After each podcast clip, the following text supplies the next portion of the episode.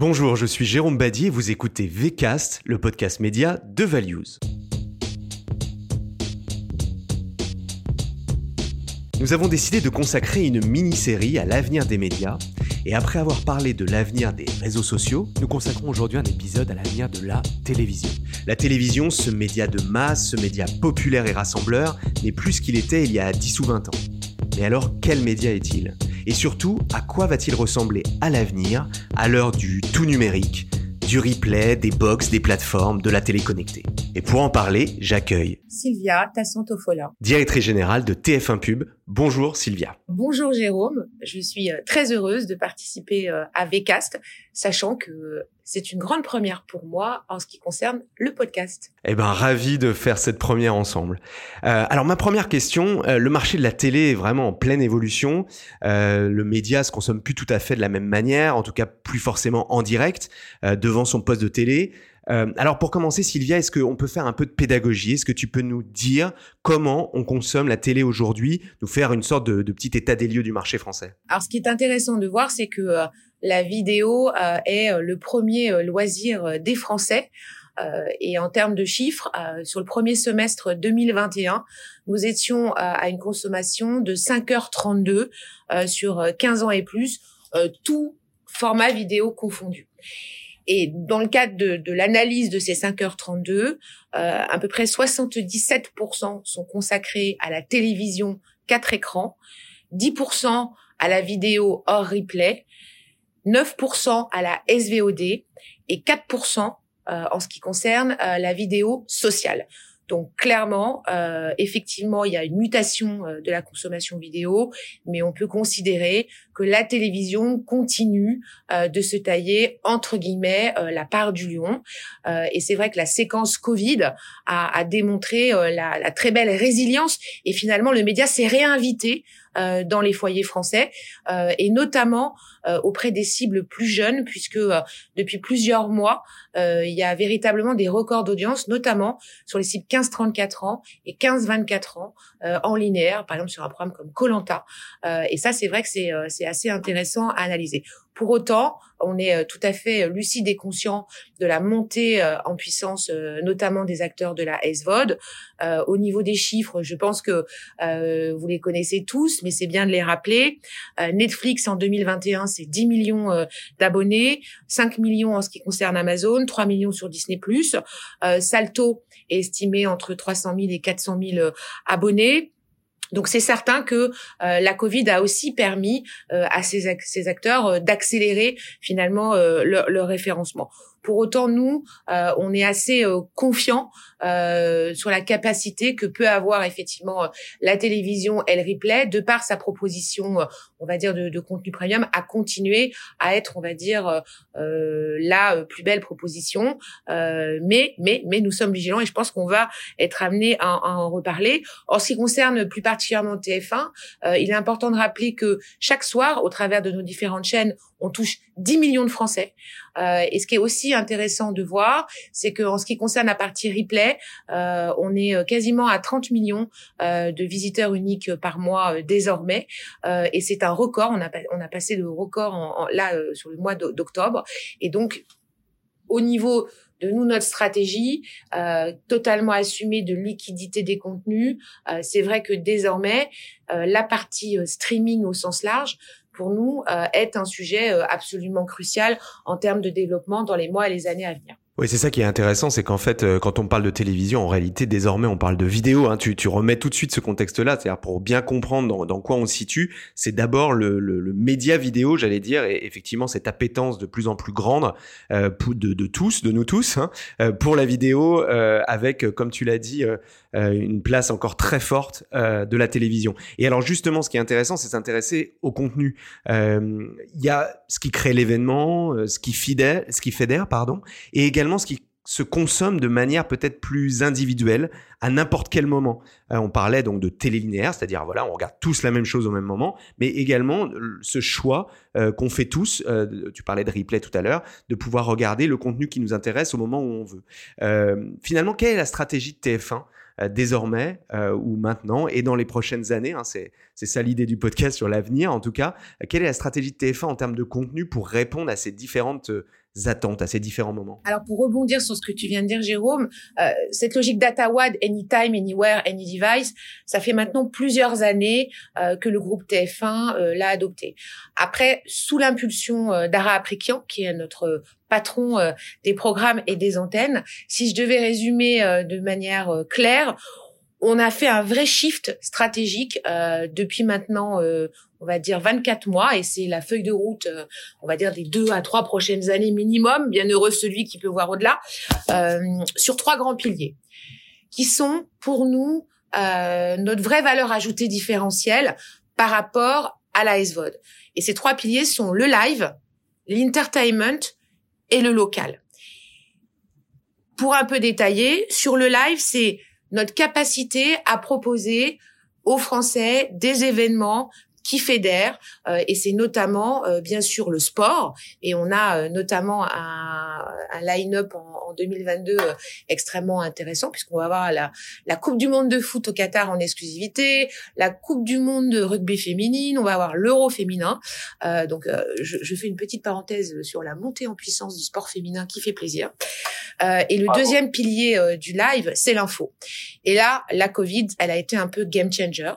C'est vrai qu'on a élargi euh, nos tranches info. Pendant la période de la Covid, on avait euh, l'équivalent de, de 3 JT par jour, puisqu'il y avait ce lien, tu parlais tout à l'heure d'un média fédérateur, on avait ce lien social finalement, et ce rôle social euh, d'information auprès du plus grand nombre, et, et, et, ce poids de l'info, selon que les audiences sont très, sont extrêmement satisfaisantes, bah, on a décidé post-Covid, même si est-ce qu'on peut dire qu'on est post-Covid, mais bon, on a décidé de le, le, le, poursuivre. Et il y a aussi un, un autre point, c'est quotidien, qui est un une émission live hein, euh, tous les soirs, euh, qui est aussi devenue finalement un peu la, marque info sur les cibles plus jeunes. Faut jamais oublier que nous aussi, euh, ce n'est pas que l'apanage des Gafa nous aussi, on est dans une démarche de conquête et de renouvellement euh, des, audiences. Et, et, les cibles 15-34, 15-24 sont pour nous extrêmement importantes. Donc voilà pour la partie live. Sur la partie entertainment, toujours dans cette idée euh, d'avoir la capacité à rassembler le plus grand nombre, c'est comment euh, on propose les meilleures franchises de divertissement euh, mondial. C'est évidemment Colanta, c'est Danse avec les stars, c'est The Voice, c'est Mass Singer, euh, et aussi euh, comment on arrive à renouveler la proposition. Euh, et c'est vrai que euh, il y a quelques producteurs en France, notamment Arthur, qui a cette force de proposition de nouveaux formats. et là, c'est District Z, donc la saison 2 qui va bientôt arriver sur nos antennes, où vendredi, tout est permis, qu'Arthur a vendu dans plus d'une soixantaine de pays. c'est important de le noter. Troisième pilier, il est essentiel, c'est le local. Derrière le local, c'est la fiction, la proposition Netflix, la proposition Amazon Amazon, ce sont effectivement des produits très marketés. Euh, qui ne viennent pas que des US, mais il y a quand même une grosse proposition US. On voit que maintenant l'Asie aussi euh, est très euh, est très contributive. Et en miroir de cela, nous, c'est comment on est une alternative et comment on, ouvre le champ euh, des possibles avec ce savoir-faire euh, que nous avons sur la fiction, euh, la fiction locale. Et ce phénomène-là, d'ailleurs, d'appétence, on l'observe tout autant en France que sur les autres marchés européens. Et là, on a de nouveau pris le sujet très à cœur avec une refonte totale de la proposition de fiction sous le prisme de la mini-série euh, événement. Euh, là, il va bientôt y avoir en 2022 Mon Ange avec euh, Muriel Robin qui a été primée à La Rochelle. La diversification des genres, que ce soit le thriller, la, comédie, la saga familiale, mais aussi créer des nouveaux héros. Et ça, c'est pas évident parce que on a dit au revoir à nos anciens héros et on en a créé des nouveaux comme Balthazar, comme Munch, comme le remplaçant avec Joe Star. Et je ne peux pas ne pas parler d'HPI, le phénomène avec Audrey Fleurot. Donc pour ceux qui nous écoutent et qui ont aimé la saison 1, je confirme une saison 2 en 2022. Mais derrière ce, ce, ce, format, euh, c'est plus de 12,5 millions euh, de euh, téléspectateurs et internautes chaque semaine. Et c'était un score que nous n'avions pas atteint depuis 2006. Donc c'est assez c'est assez incroyable. Euh, donc voilà pour la partie TF1. Mais le groupe TF1, au-delà des chaînes, c'est aussi le groupe Newen. Euh, il faut pas l'oublier que nous avons euh, racheté en, en, 2016. Et en 2016, il y avait un modèle qui était euh, finalement très franco-français. Désormais, Newen, c'est 50% du chiffre d'affaires qui est réalisé à l'international. Euh, il y a des filiales acquises dans, dans sept pays. Et ce qui est intéressant avec Newen, c'est qu'on est vraiment dans l'hybridation du modèle, puisque Newen travaille tout autant avec France Télévisions, euh, euh, M6 ou TF1 que avec euh, Netflix, Amazon ou Apple. et ça nous permet vraiment d'être dans cette logique de coopétition avec ces acteurs. et à la fois, oui, sur certains sujets, notamment la publicité, nous sommes en concurrence. Et pour autant, sur le sujet de la production, on peut être amené euh, à collaborer. Et je trouve ça assez intéressant.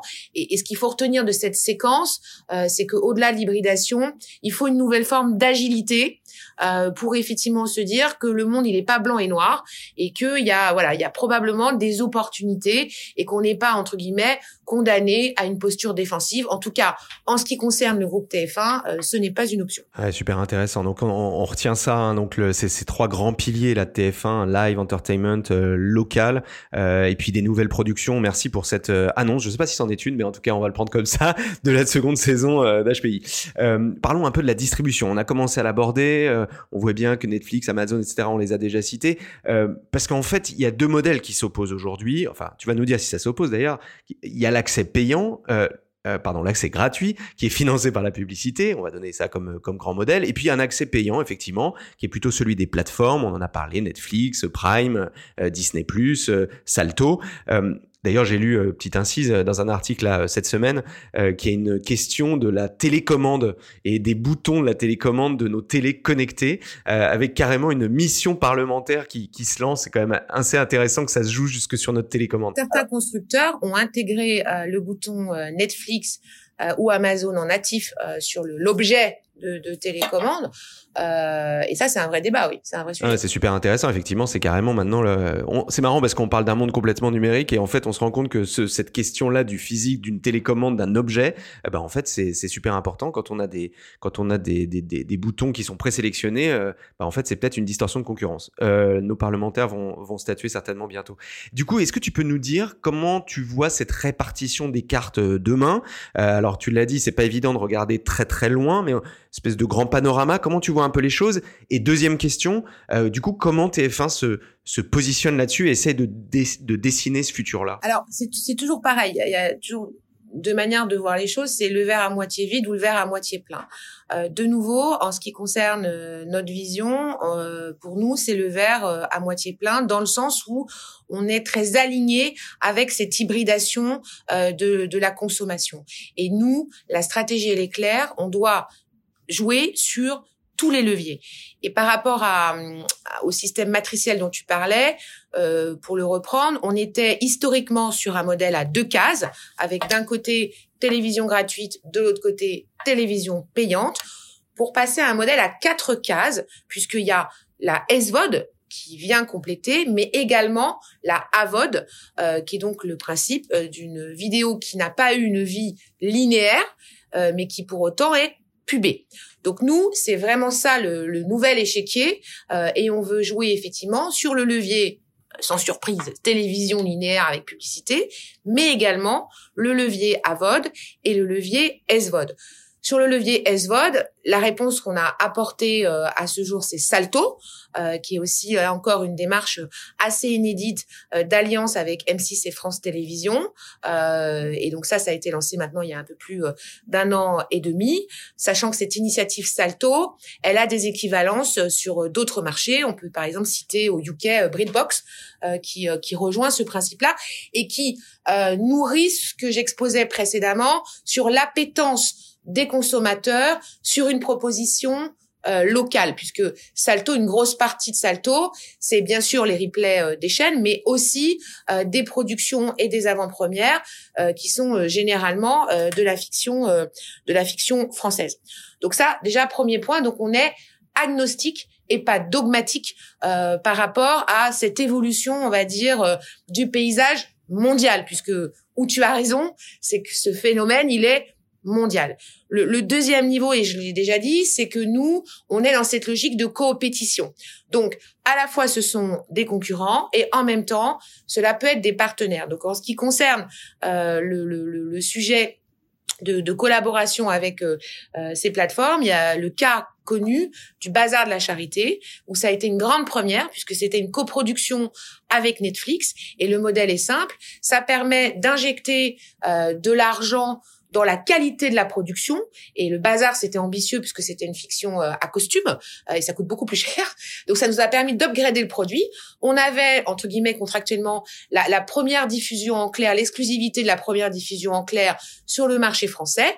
Et derrière Bazar est devenu euh, une production, une création originale Netflix dans tous les autres marchés. Et, et nous, à ce stade où on est sur notre marché de référence, qui est le marché français, finalement, tout le monde est gagnant. Donc, euh, donc le modèle est assez intéressant. On parlait d'HPI. Au-delà de sa force de frappe d'audience, pour répondre à ta question, euh, on a complètement revu euh, la chronologie de distribution du contenu. L'exemple d'HPI, c'est à J-13, on le met sur Salto. À J-7, on le met sur MyTF1. Ensuite, il arrive en live sur TF1, en prime. Et ensuite, il est en replay à J7 mais sa vie n'est pas finie, puisque HPI, c'est une création originale euh, du groupe, et Newen, qui, de par son implantation, ce que j'expliquais à l'international, derrière, il y a une structure qui s'appelle Newen Connect, est chargée de vendre HPI sur d'autres marchés, et HPI a déjà été vendu sur une dizaine de marchés euh, en dehors, euh, en dehors de la France, soit d'ailleurs à des broadcasters, soit à des plateformes. Donc ça illustre bien euh, aujourd'hui cette volonté finalement de, de, rayonnement du contenu corps et, et, comment effectivement on travaille par cercle concentrique pour lui donner finalement euh, une exposition, une exposition la plus maximale euh, possible. Et deux autres euh, illustrations récentes de cette hybridation, c'est euh, TF1, MyTF1 Stream qu'on a annoncé il y a à la rentrée, où là c'est une vraie proposition à VOD. Donc là, Ara et ses équipes ont acquis des droits spécifiquement pour une consommation digitale, d'accord, OTT. Donc ces droits-là n'auront pas de vie sur les chaînes physiques euh, du groupe TF1. Euh, là, on est parti sur 9000 heures de contenu et ça nous permet d'aller travailler de la conquête. Par exemple, on a acheté des mangas euh, ou euh, des, on, on, fait des, des, streams sur des thèmes de, de séries cultes, ce qui nous permet d'aller recruter une audience un peu différente. Et cette semaine, nous avons annoncé MyTF1 Max, où là, le principe, c'est donner le choix finalement aux consommateurs, euh, dans le cadre du euh, RGPD euh, et de la CNIL, de se dire bah si moi conso je ne veux pas de publicité, je vais donc payer 2,99 euros pour avoir alors les 2,99 euros c'est la première année. Après, ça passera à 3,99 euros, chers amis. Euh, je pourrais avoir le replay euh, sans publicité, euh, à quelques exceptions près pour des histoires de droit, en, en Full HD. Donc voilà. Donc tu vois, euh, Jérôme, il y a, vraiment aujourd'hui euh, une ouverture et un champ de possibles qui euh, devrait nous permettre, en tout cas c'est le sens de notre travail au quotidien, de à la fois être une alternative puissante, qualitative et, et, et, et différenciante dans sa proposition de contenu, mais pour autant au même niveau serviciel que les plateformes. Donc l'UX est important. Euh, la, la, la, granularité, la richesse des catalogues est important. La simplicité euh, d'accès, tout ce qui est recommandation de lecture est fondamental. Euh, le micro-paiement qu'on fait là avec Max, euh, on a appris, et ainsi de suite, et ainsi de suite. Et à titre personnel, ce que je trouve euh, fantastique, c'est que tous les jours, on apprend finalement. Euh, et c'est ça qui est, qui est, assez intéressant et, et ça remet aussi euh, une forme d'humilité par rapport au sujet et, et, surtout ça embarque les équipes dans cette logique de courbe d'apprentissage permanente. Bah, oui, effectivement, c'est formidable. Tu, tu disais qu'on vous vous situiez euh, au même niveau euh, de service du coup que les plateformes et tout. Moi, je dirais même au-dessus, puisque vous avez une mission. Enfin, vous, vous tenez votre mission de diffusion euh, live, grand public. Euh, alors avec ce modèle, avec la publicité, n'empêche que effectivement, vous vous perdez pas ça. Vous, ça change pas complètement de modèle. En revanche, vous vous adaptez. Il y a une agilité. Et d'ailleurs, pour parler un peu moins pro domo, même si tu l'as dit via Salto, etc., c'est quand même un modèle qui est effectivement. Alors, vous avez la puissance du, du, du grand groupe, mais qui est aujourd'hui euh, mis en place par euh, par les différents acteurs du marché français, avec effectivement des super réussites à l'international aussi. J'ai l'impression qu'il y en a de plus en plus qu'il y a quelques années, et tu nous donnes des très bons exemples avec Bazar, etc., euh, de, euh, d'une certaine manière, de, d'expansion euh, de, de la signature française, j'allais dire, et d'un groupe comme TF1 euh, à l'international. Non, mais sur, euh, quand je disais au même niveau, c'était vraiment sur la partie UX. Bien sûr. Notre note sur l'App Store, c'est super important, en fait. non, mais, non, mais, non, mais c'est intéressant. Est-ce que j'aurais pu prononcer cette phrase il y a dix ans je, je ne sais pas. Mais c'est pour juste c'est ce petit exemple-là de montrer euh, euh, le, le, phénomène d'acculturation euh, et de digitalisation dans le côté constructif de la chose, puisque de nouveau, nous, on est résolument constructif et positif. Euh, et, et, nous, notre sujet, c'est comment ça devient des opportunités. Non, non mais c'est très clair. Mais je voulais même rajouter une couche en disant qu'il y avait vraiment une, une mission euh, encore plus au-delà, effectivement, des plateformes. La télévision, c'est le premier média social de France quand euh, on va dire un, un, Meta ou un Facebook ou un Insta sont des plateformes. Donc c'est effectivement la, la, rhétorique entre euh, qu'est-ce qu'un média, euh, qu'est-ce qu'une plateforme. Et c'est vrai quand tu es média, tu as entre guillemets des droits et des devoirs par rapport à toute la partie euh, éditoriale. Euh, et c'est vrai que on parlait de la Covid précédemment. Euh, on a on a ressenti le fait qu'on était pour de vrai ce lien social et, et, que notre présence dans le foyer, elle était vécue extrêmement positivement dans, dans les cas de divertissement par exemple, et également avec beaucoup de d'écoute de, de, sur la partie info, puisqu'il y a tout ce sujet aussi euh, fake news et compagnie. Et c'est vrai que nous, en tant que médias, euh, on a euh, une obligation d'être garant euh, de l'information que nous diffusons. Euh, et ça, euh, c'est aussi une mission. Et ça, tu as raison. Il y a, y, a, une vraie mission derrière cela. Je suis complètement d'accord. Oui, et puis on, on, on, se souvient. Alors, je sais plus si c'est encore le cas. Et pardonnez-moi si c'est le cas, mais de, de cette cette capsule, enfin ce, ce, moment dans les dans les JT avec le question-réponse envoyé euh, par les téléspectateurs euh, qui est hyper fort. Donc tu parles de responsabilité, effectivement, euh, vous assumez cette responsabilité. Les différentes chaînes ont vraiment joué le jeu. Et tu parles de réseaux, enfin de médias sociaux. Bah oui, il y a quand même une interaction avec les téléspectateurs. et justement, en parlant d'interaction, j'aimerais qu'on aborde le sujet un peu spécifique des jeunes. Tu en as parlé un petit peu au début en disant qu'effectivement, il y avait quand même, vous faisiez des, bons scores auprès des jeunes, notamment avec votre pilier entertainment. Mais bon, globalement, quand même, on voit bien que les jeunes euh, euh, ont une consommation de la télé qui est très différente, pas forcément devant le poste, qui est plutôt euh, sur du replay, évidemment en digital. On peut même dire à travers un téléphone, ou en tout cas avec des devices qui sont différents, ce qui est quand même très différent de programmes qui sont pensés quand même pour des grands écrans et même de plus grands, de plus en plus grands écrans. et pourtant, les jeunes ont une, une, consommation de la vidéo. On y revient un peu à la première question différente. Voilà. Comment tu vois un peu ce, ce sujet-là?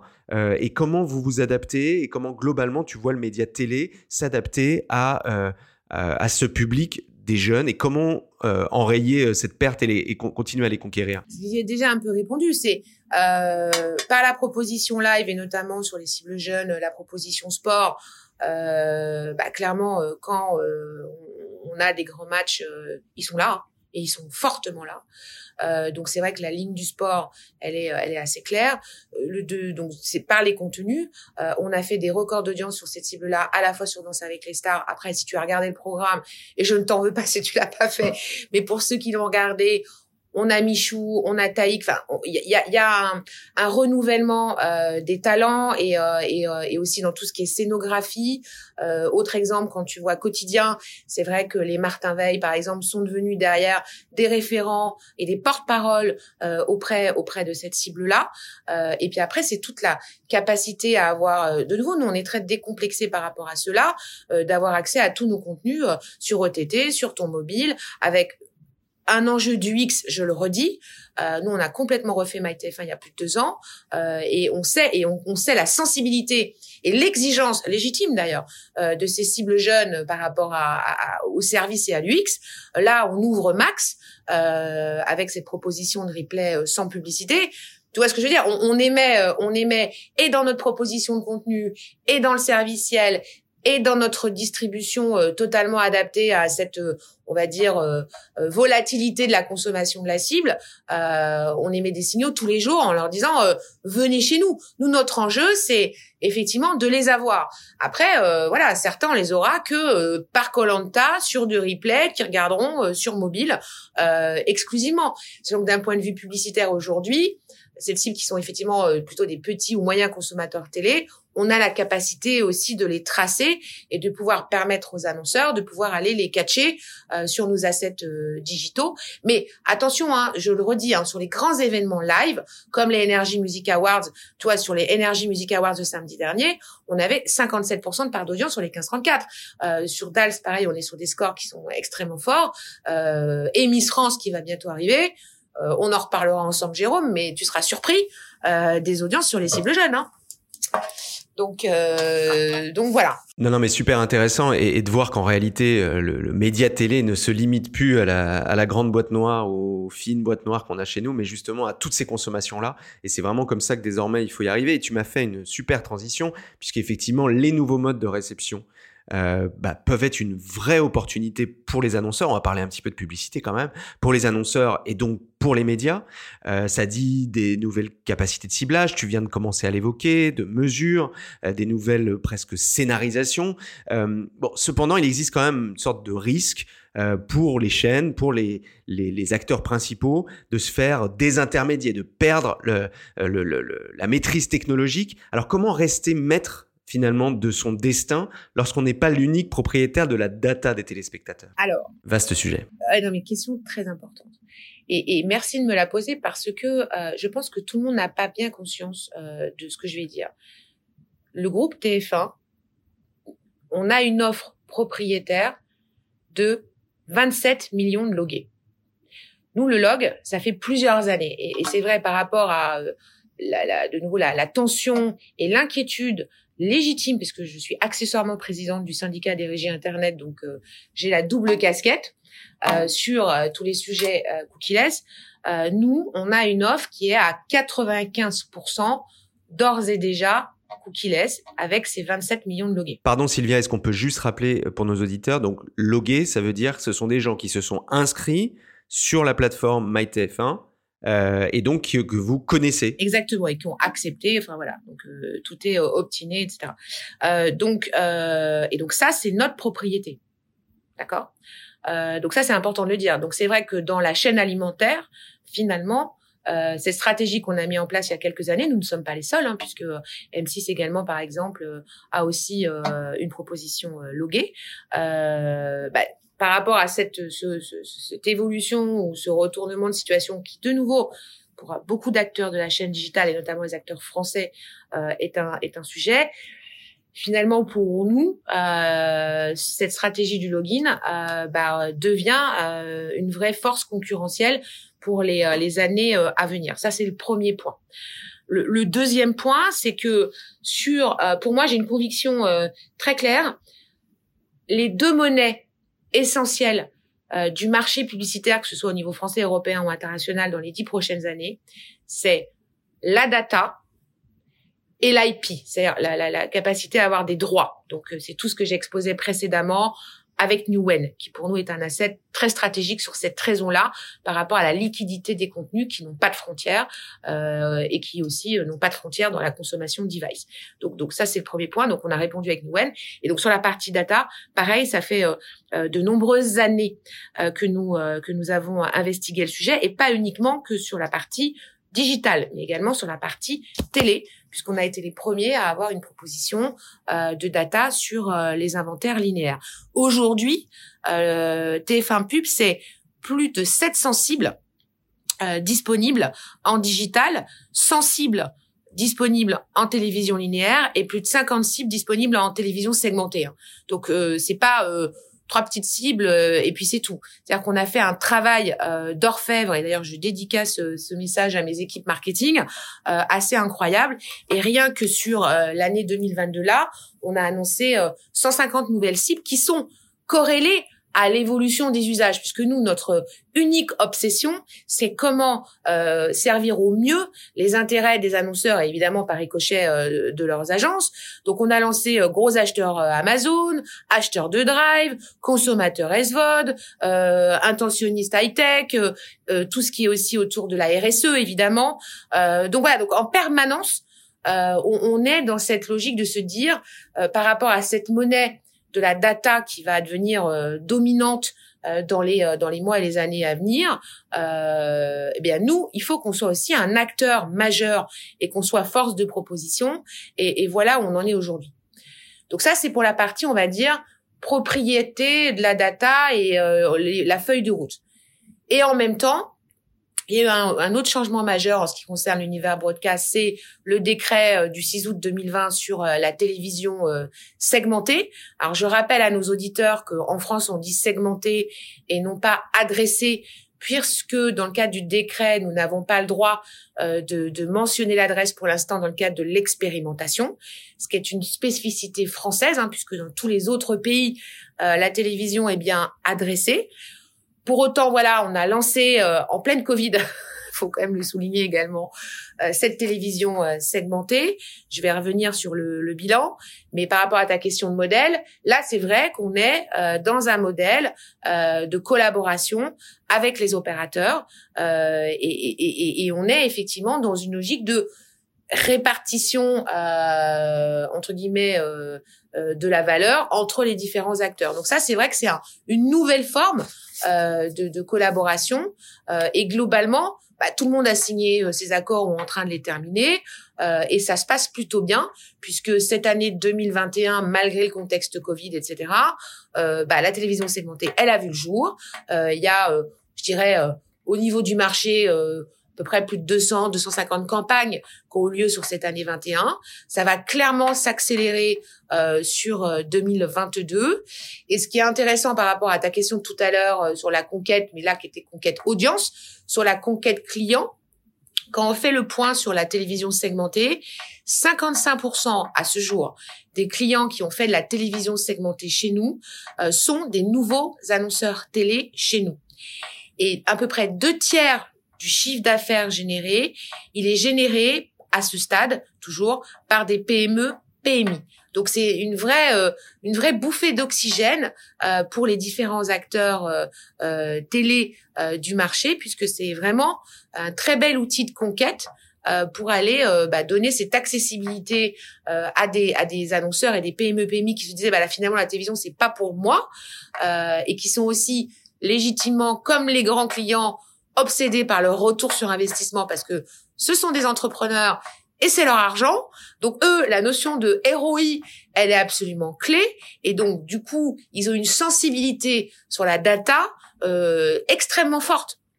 Et donc, euh, donc c'est vrai que ce produit TVS, il est vraiment positionné euh, notamment euh, sur euh, sur cette typologie de, de clients. Non, non, mais c'est très clair. Et alors, je renvoie à nos auditeurs un épisode précédent de VK sur la télé euh, segmentée euh, pour euh, vraiment euh, en comprendre les différents, euh, les différents enjeux.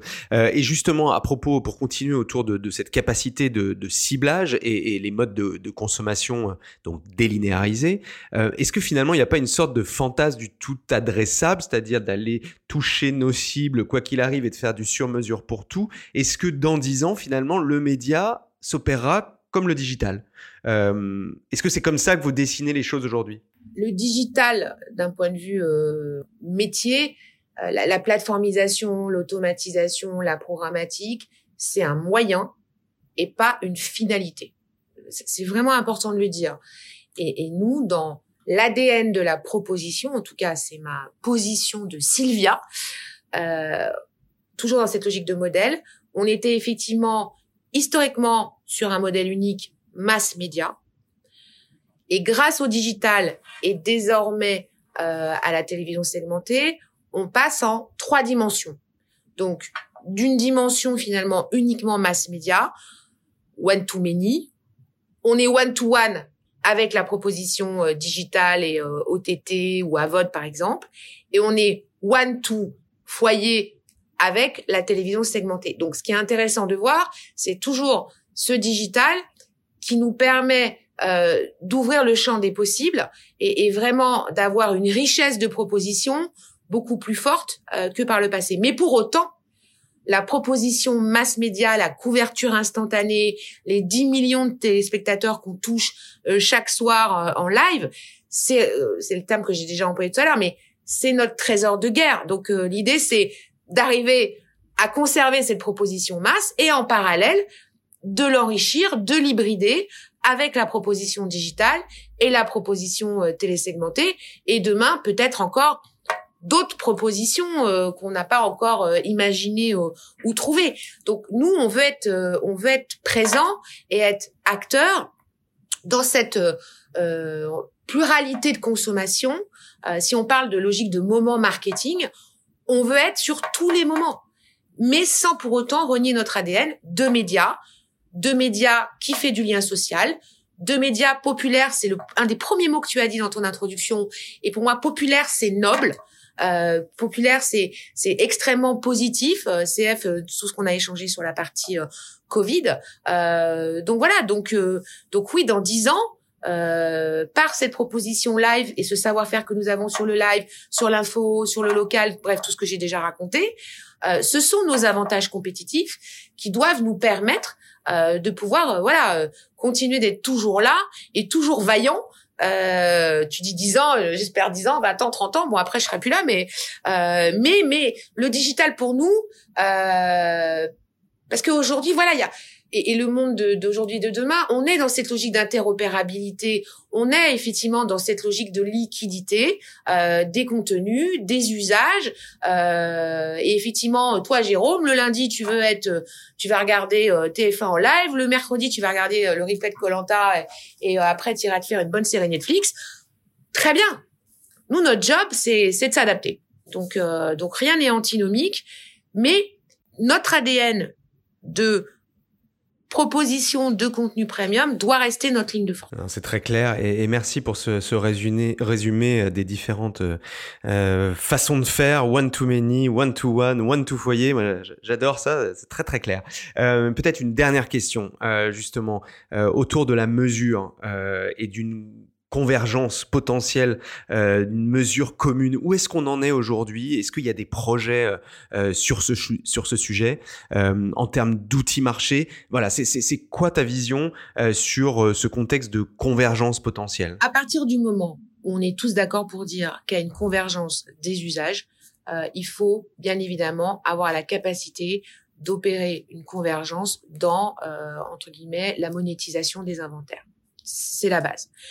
Et, et pour faire cela, euh, il faut effectivement qu'on ait une capacité de pouvoir comparer, benchmarker euh, les inventaires vidéo au sens large, hein, c'est ma définition du début entre euh, télévision linéaire, quatre écrans, SVOD, social, etc. Euh, pouvoir effectivement avoir une mesure cross-média euh, dédupliquée et aussi avoir une logique de monnaie unique. Et nous, notre conviction, on la porte depuis maintenant plusieurs années, hein, c'est ce sujet du CPM et du CPM data, parce que CPM tout seul, voilà, c'est CPM avec la data, CF tout ce qu'on développe sur la partie data. Donc voilà, donc nous la vision elle est là. Et euh, au niveau euh, des marchés, nous on regarde toujours ce qui se passe du côté des US parce que généralement ils ont 18 euh, à 24 mois d'avance par rapport au marché européen. Euh, et c'est vrai que au niveau des US, ils ont déjà développé, euh, notamment NBC.